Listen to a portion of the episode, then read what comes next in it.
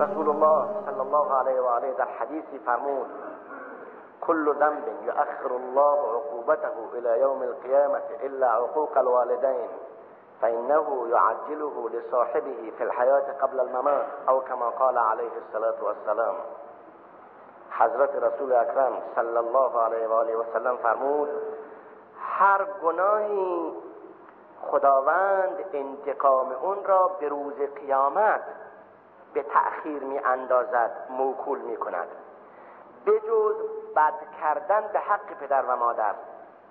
که این گناه قبل از مرگ معاخذه می کند طرف را. یعنی ممکن است یک بینماز یک بیروزه یک ظالم ستمگر پنجاه شست سال سی سال صداموار بر گردن مردم سوار بشه. مسئله هم نیست. هیچ مهم نیست. هرگز سالم و برومند و ثروتمند و قدرتمند بودن انسان دلیل سعادت او نیست. که به موجب نص قرآن؟ وسائل و ثروت و خوشی این جهان پاداش کارهای کسی نیست. این خیلی مهم است مطلب به اجماع عقلای اهل دین و مذهب. و به اتفاق علمای اسلام. اون که در این جهان هست پاداش کسب و کار مردم نیست. نتیجه کسب و کارشون هست ولی پاداش کسب و کار نیست. ولی ژاپنی ها خوب کار کردن به اخلاص کار کردن آمریکا رو هم بدهکار کردن. آلمان ها اگر بمونن به زودی جهان رو بدهکار می‌کنن.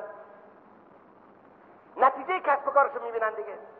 ما شرقی ها متاسفانه امت اسلام در حال حاضر همه تنبلی کردیم و بیکاری و به جان هم افتادیم.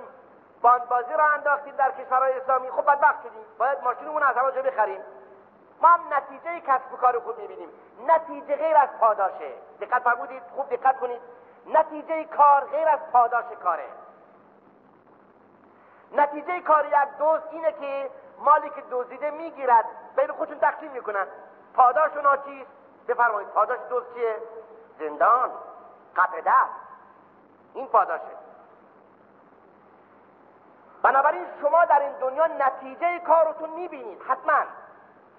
تنبلی و بیکاری باشه نتیجه از گرفتاری و بدبختیه. حالا سیگار بکش. آخر سرطان بیماری آسم تنگ سینه است و از کار افتادن ششون مردن. نتیجه سیگار کشیدن. خیلی وا... خیلی واضح و ساده. پاداش غیر از نتیجه است. به اتفاق علمای اسلام در این جهان هیچ کس پاداش کار خود را نمی‌بیند. نتیجه کار می‌بینیم. من امیدوارم جوانان به این مطلب ظریف توجه کنند. تفاوت بین نتیجه کار و پاداش کار. نتیجه کار حتما در این دنیا دریافت می‌کنیم. کارخانه را بیانداز. درست کار کن. اون نتیجه درآمد داری دیگه. هم مردم از بهره کارخانه از سود می‌گیرن هم خودت. حالا کارخانه را نینداز. پول به دست نیاری. اگر به دست آوردی خب اون پول در راه غیر شرعی خرج کن. بازم نتیجه همون مفلوک بودن و بدبختی می شود دیگه. اما در هر دو مورد پاداش در جهان بعدی معلوم می شود و چه بسا کارها که به نظر مردم عبادت است. به نظر خود اون که انجام می‌دهد عبادت است ولی نزد خدا جنایت است. و چه بسا اعمال که نزد گردن کسان و ستمگران جنایت است ولی نزد خدا اون کار عبادت است. میزان تشخیص این که ارزش معنوی نهایی این کار چیست فقط با احکام الحاکمین است. اگر فکر می‌کنید عجیبه به این آیه توجه بفرمایید. نص قرآن. خداوند فرمود قل هل ننبئكم بالاخسرین أعمالا الذين ضل سعيهم في الحياة الدنيا وهم يحسبون أنهم يحسنون صنعا؟ أولئك الذين كفروا بآيات ربهم ولقائه فحبطت أعمالهم فلا نقيم لهم يوم القيامة وزنا. جزاؤهم بما كفروا واتخذوا آياتي ورسلي هزؤا. يعني به میگو آیا آگاه نمایم شما را به زیونکارترین افراد از لحاظ کسب و کار؟ اونهایی هستند که تبهکاری می‌کنن و فکر می‌کنن کار درست انجام میدن. تبهکاری خود می‌گذارن نیکوکاری. چون عناوین کارها مهمترین مشکل بشره. عناوین کارها. هیچ کس نیست که عنوان کاری خیش بگذارد فساد تبهکاری اذیت آزار حیله نه هیچ کس اینطور نیست. همش هر چی بکنن روی کار خود پرده می‌کشن می‌ذارن حقیقت اخلاص واقعیت. همین باعث بدبختی بشر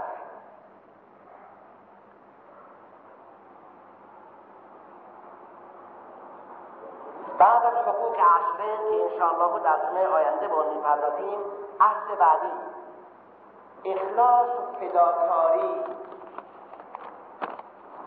اخلاص و فداکاری در همه کارها و اینکه کارها برای خدا باشد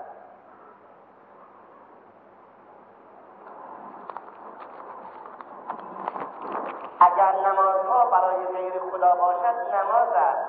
ولی روز حساب پاداش تعیین شده برای نماز ندارد. شرط است که نمازها برای خدا باشد. این مطلب تکراریه برای شنوندگان این منبر این منبر جمعه. ولی شاید برای بعضی ها تکراری نباشد و چون مطلب مهمه تکراری بودنش برای نمازگزاران انشاءالله قابل تحمله. مطلب این است. نماز دو نوع داریم دو جور داریم. نماز مسلمان بودن. جمعه تا جمعه نماز بودن خوبه. ملای بیچاره عقل می‌کند شما را. جناب قاضی عقل می‌کند شما را. ملای بیچاره بر جنازت نماز می‌خونه رو به قبله هم دست میشن خیلی خوبه خیلی عالیه. الفاتحه هم برات می‌خوانند مسئله با دو رکعت نماز در مشکل حل کنید. این نماز مسلمان بودنه. مسلمان جغرافیایی بودن. مثلا نماز مؤمن و موحد یک تا پرست و مخلص بودن آن است که شما پنج وقت نماز بخوانید مخصوصا نماز صبح و نماز خفتن این ملاک مسلمانیه. بارها من این مثال زدم در این مثال با یک مسئله به اصطلاح شما سیاسی قاطی می‌کنن که نظر من سیاسی نیست واقعیته من می‌گویم اینجا کسی که فکر می‌کند با دو رکعت جمعه مسلمان است به بهش می‌روند دل معطله باید معالجه بکنیم راه را عوض کنیم اگر راهمون درست نیست تجدید نظر بکنیم در کارهامون نه اینکه عصبانی بشیم اگر حق شنیدیم با اینکه ما حقیقت بشیم عصبانی بشیم مشکلی حل نشده موضوعی نیست هیچ مسئله پیش نمیاد و اخیرا چهارمی نمازها عفت حق مردم و اینکه همه اینها برای خدا باشد مخلصانه باشد اگر کار خالصا لوجه الله باشد نتیجه می‌گیریم. اگر کار خالصا لوجه الله نباشد نتیجه نمی‌گیریم. بعد بدانید اخلاص هم دو نوع است دقت فرمایید اخلاص برای باطل پیروزی میارد اما دوام ندارد می شود گفت بنیانگذاران مکتب مارکسیستی مکتب کمونیستی بنیانگذاران مکتب مخلص بودند اما نه برای خدا تصورات واهی و غلط خودشون را خیلی خوب پذیرفته بودند خوب حفظ کرده بودند و فکر می‌کردند راه سعادت بشر در همینه. اشتباه کرده بودند به غلط فهمیده بودند ولی به حال برای کارشون مخلص بودن. و اون اخلاص باعث شد که هفتاد سال برگردن دو سوم جمعیت جهان حکومت کنند اخلاص داشتن ولی اگر اخلاص برای خدا باشد به علاوه پیروزی نام نیک و سربلندی و دوام میآورد مگر اینکه زمانی اون اخلاص در جامعه از بین برود بین برود طبیعی است که دیگر اون پیروزی هم به جا نخواهد اساس سعادت یک مسلمان و کمال مسلمانی در چهار چیز است. یک نمازها را درست به موقع برای خدا انجام بدهید. مخصوصا نماز خوبتن و نماز صبح. دو در مسائل افت دقیقا احکام اسلام را رعایت کنید.